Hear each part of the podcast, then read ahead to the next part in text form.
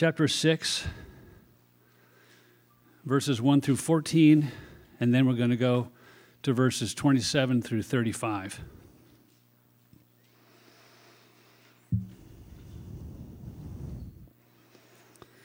After this, Jesus went away to the other side of the Sea of Galilee, which is the Sea of Tiberias, and a large crowd was following him because they saw the signs that he was doing on the sick. Jesus went up on the mountain, and there he sat down with his disciples. Now, the Passover, the feast of the Jews, was at hand. Lifting up his eyes, then, and seeing that a large crowd was coming toward him, Jesus said to Philip, Where are we to buy bread so that these people may eat? He said this to test him, for he himself knew what he would do. Philip answered him, Two hundred denarii worth of bread would not be enough for each of them to get a little. One of his disciples, Andrew, Simon Peter's brother, said to him, There is a boy here who has five barley loaves and two fish, but what are they for so many? Jesus said, Have the people sit down. Now there was much grass in the place, so the men sat down, about 5,000 in number. Jesus then took the loaves, and when he had given thanks, he distributed them to those who were seated. So also the fish, as much as they wanted. And when they had eaten their fill, he told his disciples, Gather up the leftover fragments, that nothing may be lost. So they gathered them up and filled twelve baskets with fragments from the five barley loaves left by those who had eaten. When the people saw the sign that he had done, they said, This is indeed the prophet who is to come into the world. Then later, Jesus said to them, Do not work for the food that perishes, but for the food that endures to eternal life which the Son of Man will give to you. For on him God the Father has set his seal. Then they said to him, What must we do to be doing the works of God? Jesus answered them, This is the work of God, that you believe in him whom he has sent. So they said to him, Then what sign do you do, that we may see and believe you? What work do you perform? Our fathers ate the manna in the wilderness, as it is written, He gave them bread from heaven to eat. Jesus said to them, Truly, truly, I say to you, it was not Moses who gave you the bread from heaven, but my Father gives you the true bread from heaven. For the bread of God is he who comes down from heaven and gives life to the world. They said to him, Sir, give us this bread always. Jesus said to them, I am the bread of life. Whoever comes to me shall not hunger, and whoever believes in me shall never thirst. May God add his blessing to the reading of his word.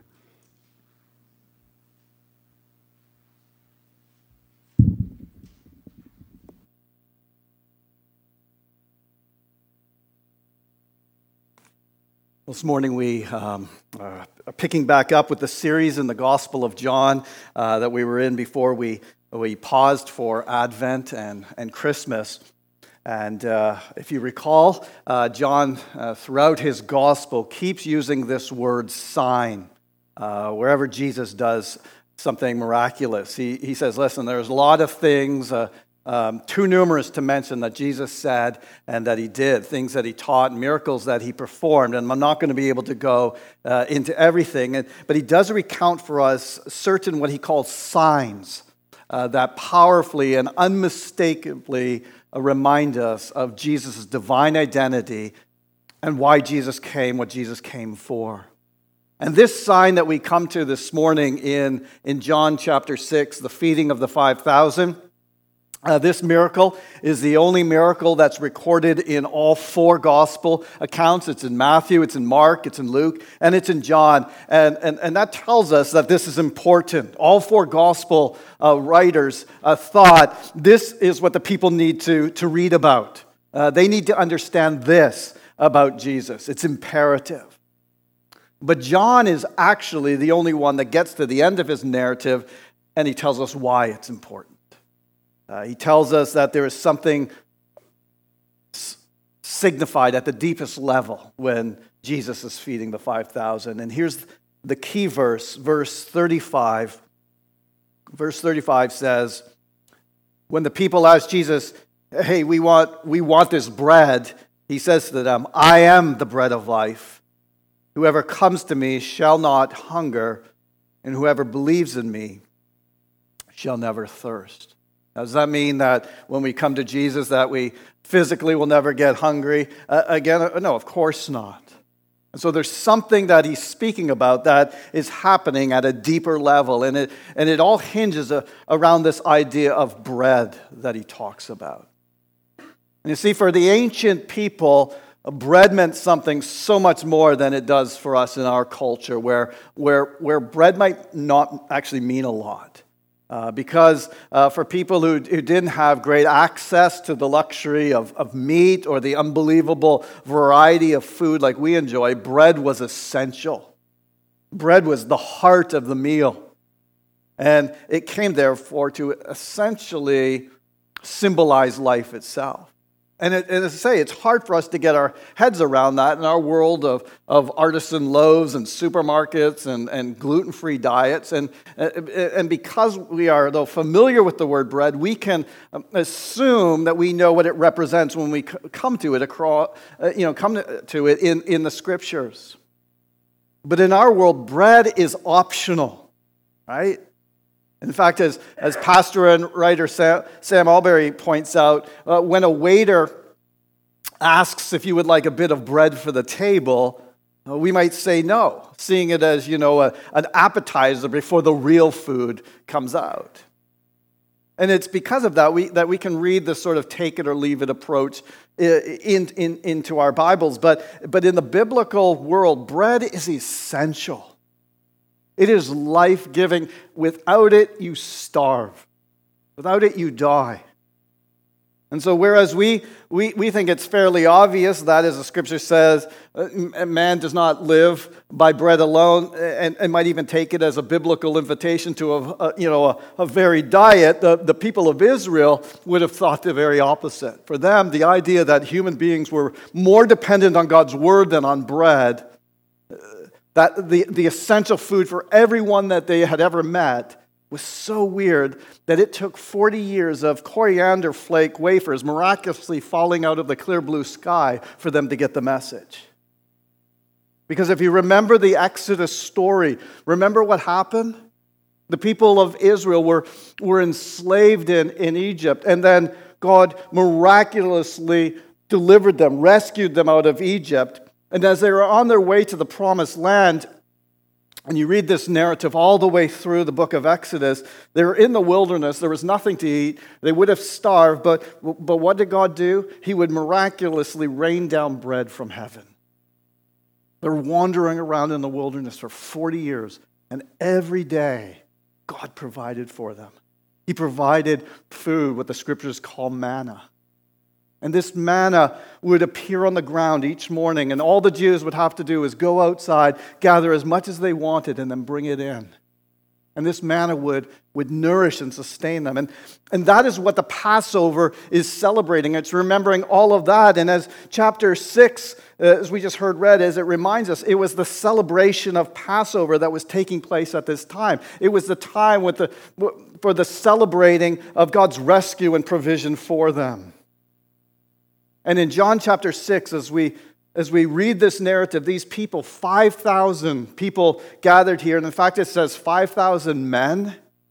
And so I think we can safely assume that there were most likely women and children there as well. So maybe as many as 10,000 people are there on this mountainside, and they're without food and they're hungry. And Jesus is the provision for them. He gives them bread. He feeds them. In their hunger, He feeds them. And so, this miracle, this sign in John 6, reminds us that Jesus is the true and better Moses who is leading a true and better Exodus to, to rescue God's people from sin and death and to provide for them abundantly in their need. And that's one reference point that the people might have thought about in reference to what is taking place in this chapter. And another reference that they may have thought about, being familiar as they were with the ritual system of the Jewish people, and this might have also been something that, that, that connected with them. That outside the holy place in the temple, there was the table of showbread a table that had 12 loaves of fresh bread placed there. And the priests would eat it and replace it each Sabbath. And it represented something important. You see, because bread was seen as essential, it was also highly communal.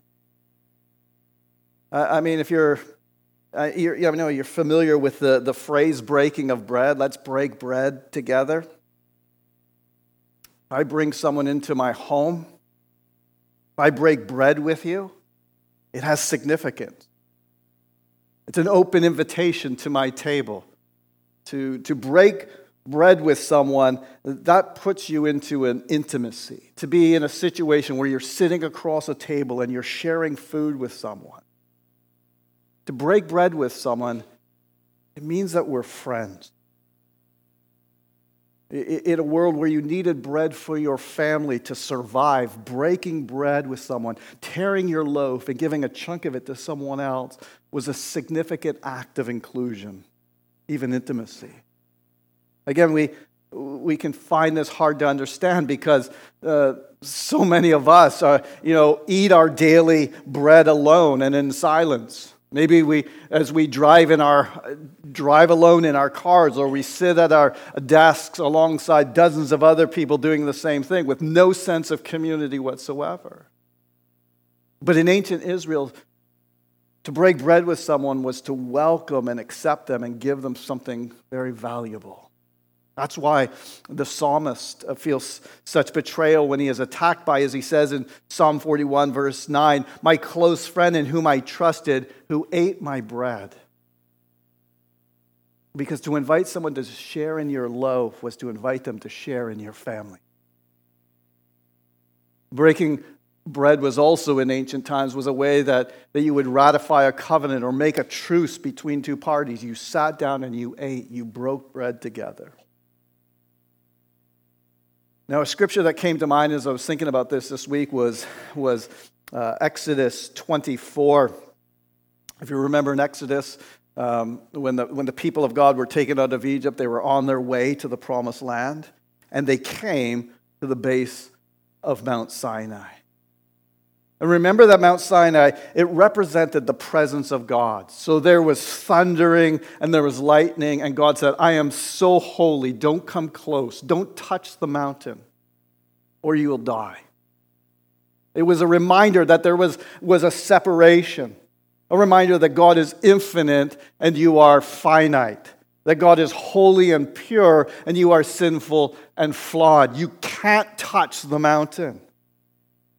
But there's this one place in Exodus 24 where God tells Moses, He says, Go get the 70 elders of Israel and sprinkle them with the blood of the sacrifice. And so, in other words, God atones for their sins. And then He says, Now bring them up, up on the mountain. I mean, can you imagine being one of those 70 uh, elders and going, uh, Yeah, I don't think so. But God says to him, No, no, you can come on up. I've atoned for your sin. You can come up and you can come and be with me. And so they, they, they come up, they touch the mountain, and they don't die. They come near, and they have this amazing experience. As chapter 24 tells us, then Moses and Aaron, Nadab and Abihu, and 70 of the elders of Israel went up, and they saw the God of Israel. And God did not lay his hand on the chief men of the people of Israel. They beheld God and they ate and drank. Do you know what you were made for? To eat and drink in the presence of God. That's what you were made for. But our sin separates us. And so when we think about the holiness of God, we think about that mountain. I can't touch it, I can't be near it. But they went up on the mountain they were being brought into the presence of God and they weren't being killed. He didn't raise his hand against them. And, and, and he said, I want relationship with you. And they ate and drank in God's presence. They broke bread. Breaking bread with God meant not only that he was your king, but that he was your friend. That the God who is transcendent is also now near. And in Luke's account, in his account of the, the feeding of the 5,000, in Luke 9, verse 11, it says that Jesus welcomed them. That is, he welcomed the people uh, as they gathered. Another display of the character of God, the welcome of God on display. And then in John 6 11, it says, God, uh, Jesus then took the loaves, and when he had given thanks, he distributed them to those who were seated. In other words, God again is telling the story that God has been telling all, again and again all along that it is by grace that you would come and be able to eat and drink in the presence of God. And this is what these people did. These 5,000 people are now sitting and doing what the people did in, in Exodus. They were eating and drinking in the presence of God. Jesus is serving a meal that, that calls to memory God's welcome and God's feeding his people with the bread of life.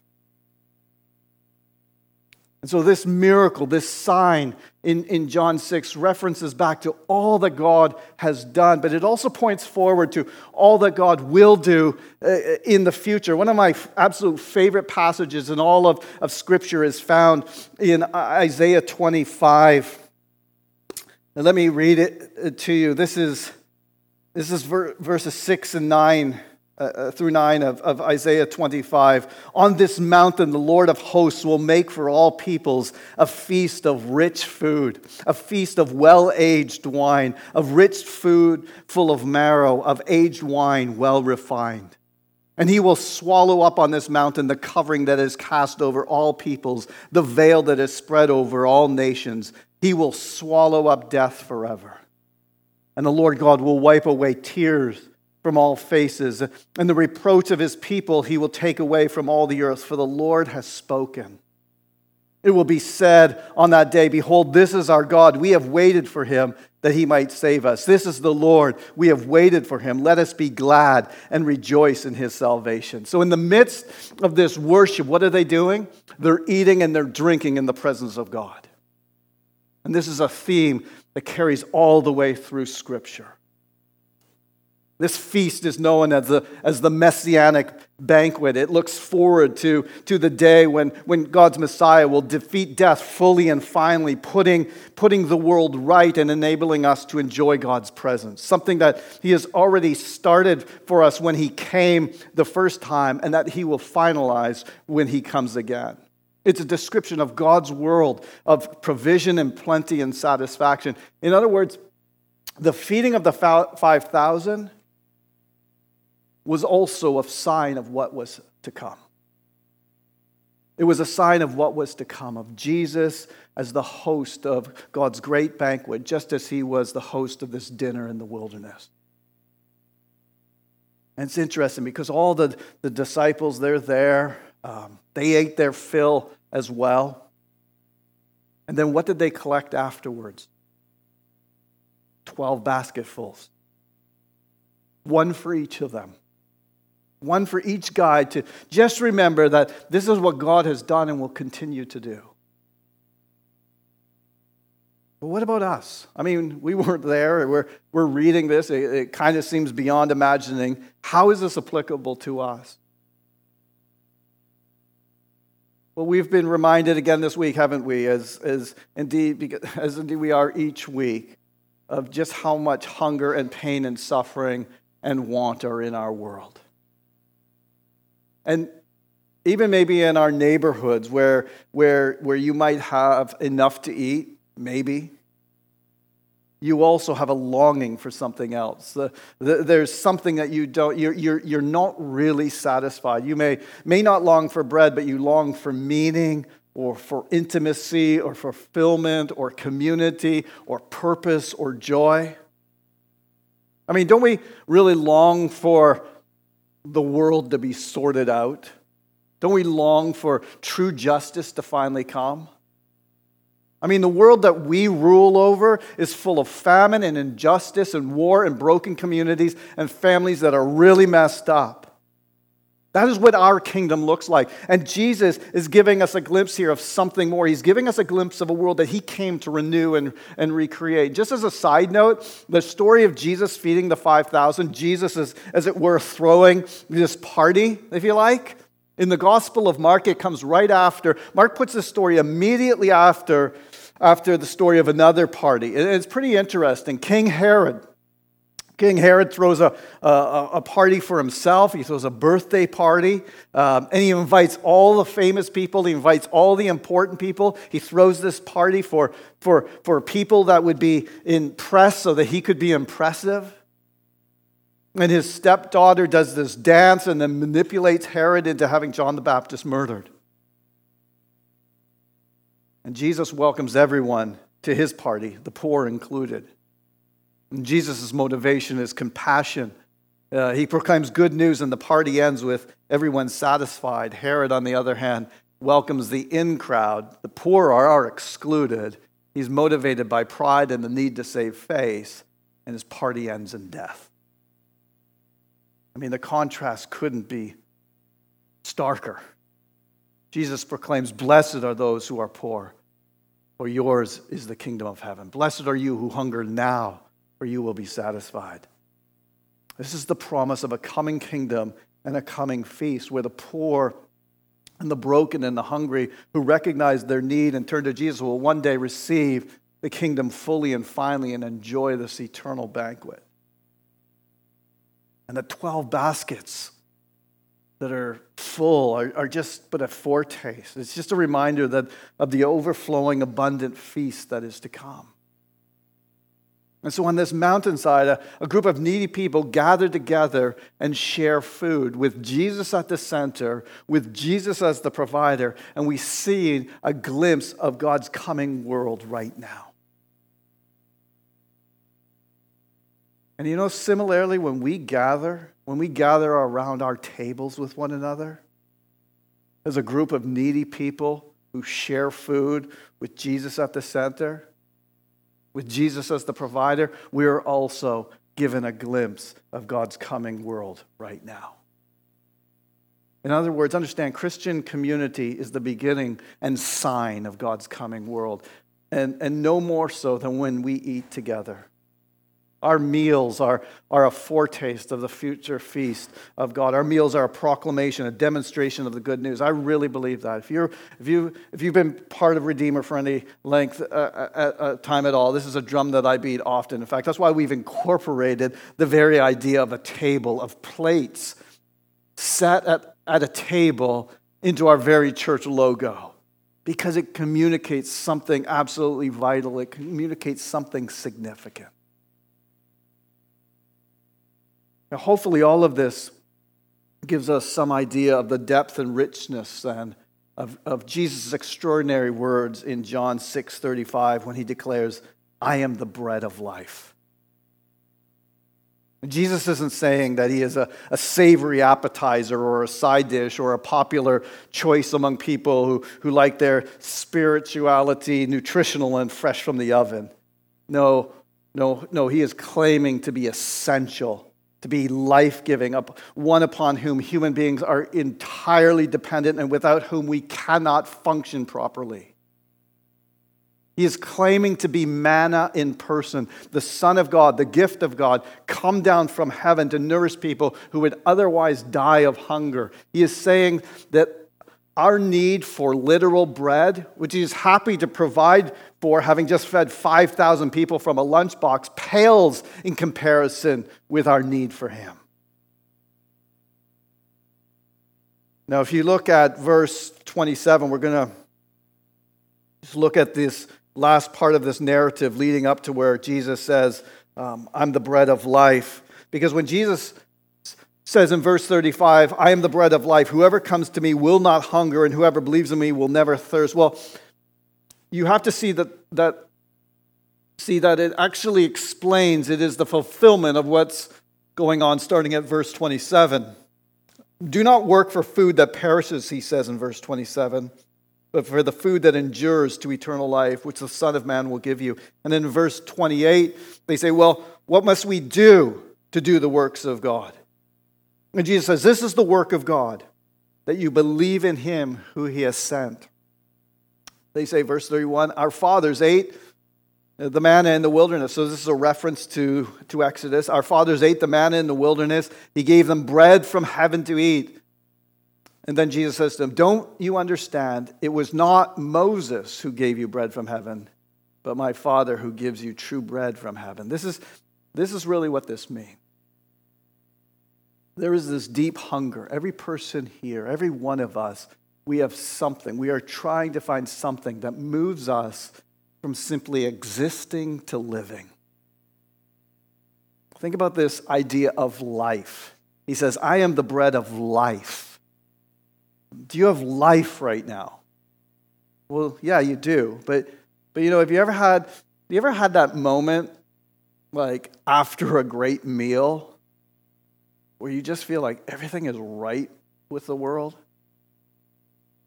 You know, we excel at this in Sonoma County with all of our amazing food and drink and weather. And you know, you know that experience when you go out to your, you know, your favorite restaurant with your friends and you order some drinks and food and you talk about life and, and the weather is just glorious and it's just an amazingly beautiful evening.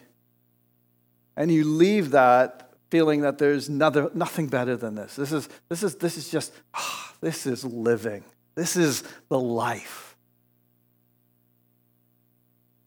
But the fact of the matter is that while, while we have satisfaction in that moment, the next day we wake up and we're hungry again. We have to make more food. Like, as good as that meal is, it does not sustain us past 12 hours. And as much as we might say in that moment, man, this is the life, is it really the life? Is it really the life? No.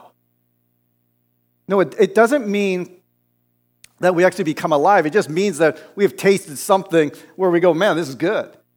Because all of us are looking for something that we can finally look at and say, this is the life, right? And here's the problem we keep looking. There's something that we find and it's like, oh, this is good. But it, but it, doesn't, it doesn't satisfy. We keep finding something else to say, this is the life. And Jesus is telling them, look, you're, you're, you're looking to things, and if you look to anything except me to say, this is the life, it will spoil. And again, Jesus is referencing the manna story. And, and remember uh, what would happen. God warned him, I'm going to give you enough for today. This is the manna story. I'm going to give you enough for today. Don't hoard it. Just take what you need for today, and I'll be back tomorrow, and I'll give you more tomorrow. But what did they do? They do the same thing that you and I do. He may not.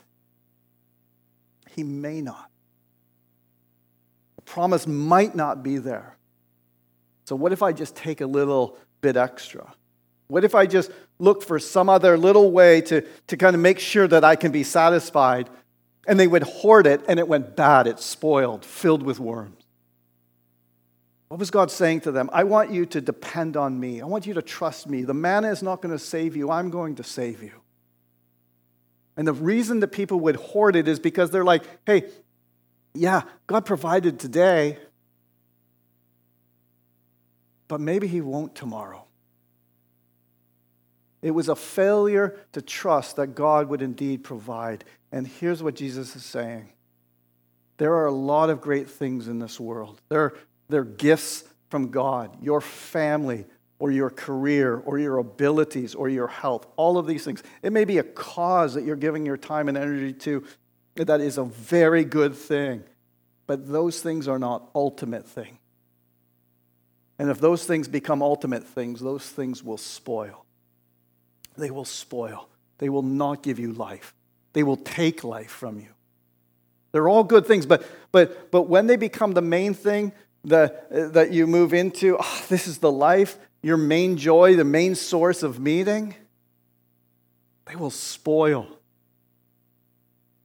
And Jesus, when he calls us to pray, he says, Give us today our daily bread. It is, is trusting that God's daily provision ultimately is in Christ. And I love this. I, I've talked a little bit uh, about John's account of the story, but I'm going to wrap up with, with, with Luke's account. Because in Luke's account of the story, there is, there's something interesting. It's in, it's in Luke 9. And it says that Jesus took the five loaves and two fishes. He looked up to heaven and said a blessing over them. Then he broke the loaves and gave them to the disciples to set before the crowd. And they all ate and were satisfied. And later on in Luke 22, Luke talks about another meal that has the same progression. And here it is. And Jesus took bread, and when he had given thanks, he broke it and gave it to them, saying, This is my body, which is given for you. Do this in remembrance of me. He took bread, he thanked God, he broke it, and he gave it. The same pattern. The night before he died, when he gathered with his disciples for a final time before his betrayal, arrest, and death, he broke bread and said, This is my body, broken and given for you. And so when Jesus says, I am the bread of life, here's what he means I am the God who has become bread. I am a God. I am the God made breakable and vulnerable to die on the cross for your sins.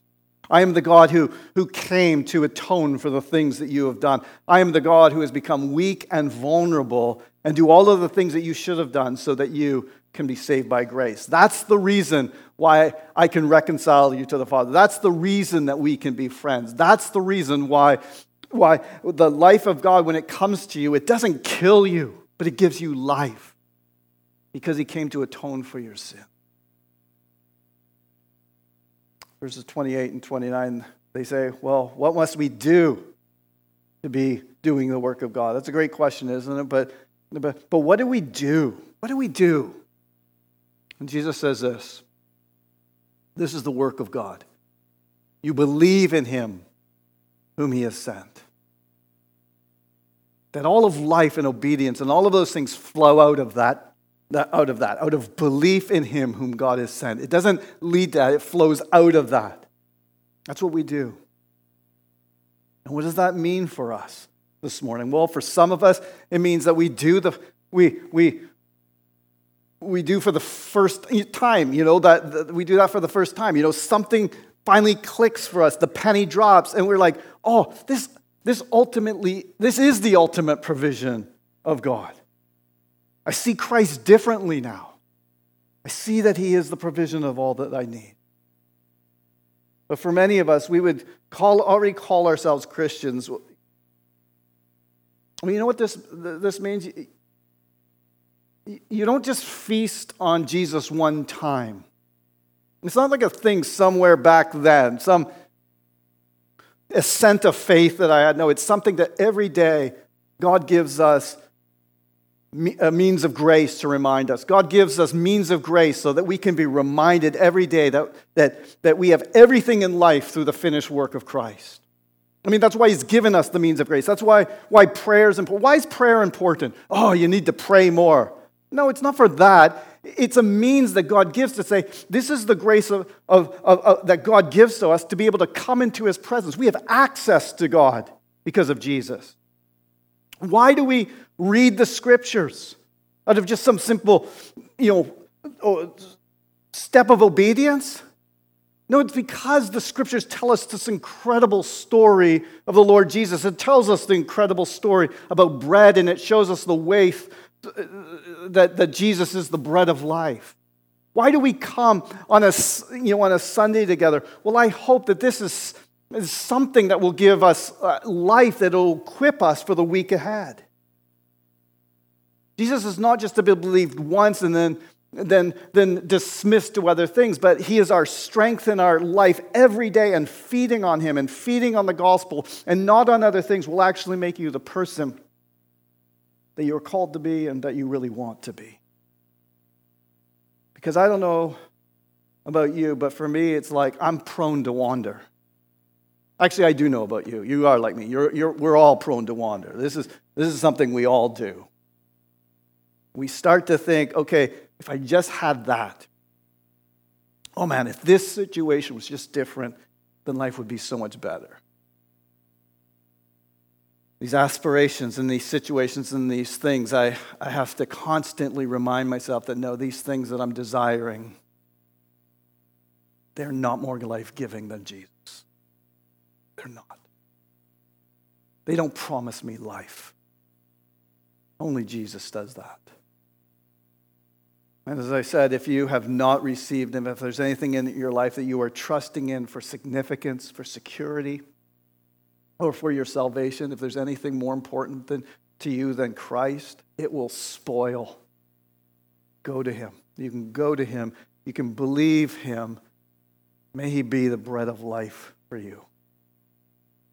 But if you have walked with Jesus, uh, may He today be the bread of life for you as well. That, that that everything else, you, I mean, you look back at, at, at, your week, you look back at your past few weeks, the last month, and you go, these things have been causing me such anxiety. These things have been causing me such pain. I'm, I'm so angry about this. I'm so sad about that. Uh, I want you to look at that.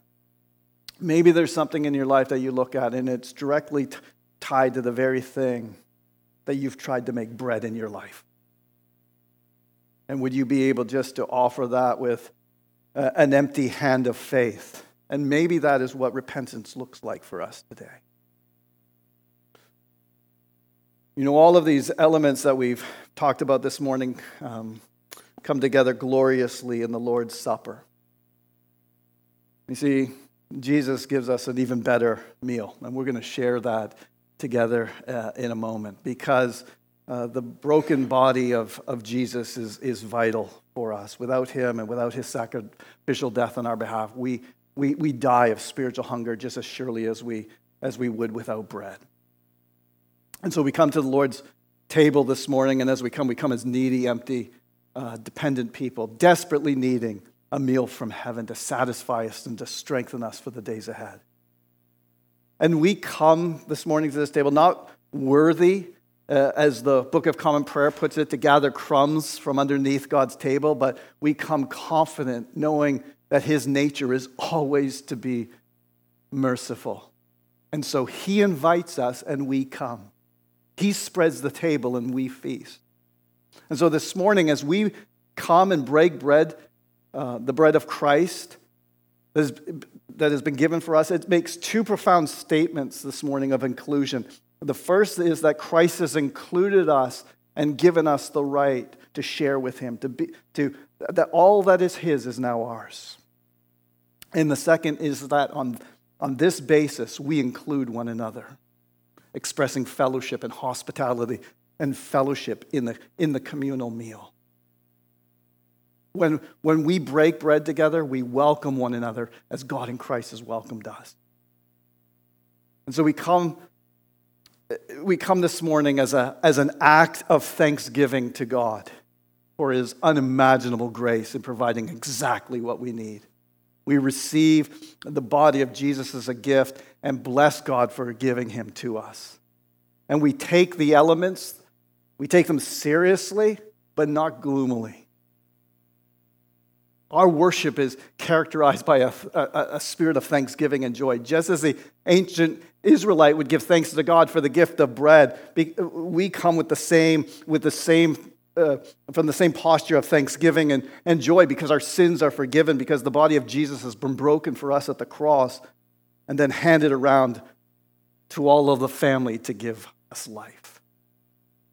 So this morning we feed on Him in our hearts by faith and with thanksgiving. Let's pray.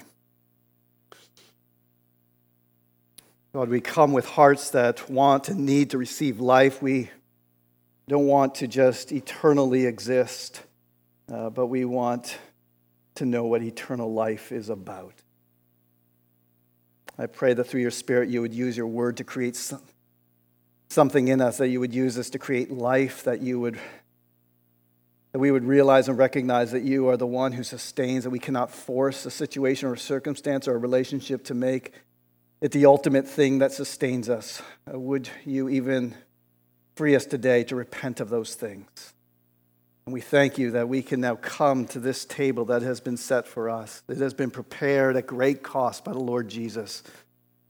But he invites us, he welcomes the poor and the broken and the needy to come and have fellowship with him. And so we enter into the joy of that this morning as we pray in Jesus' name. Amen.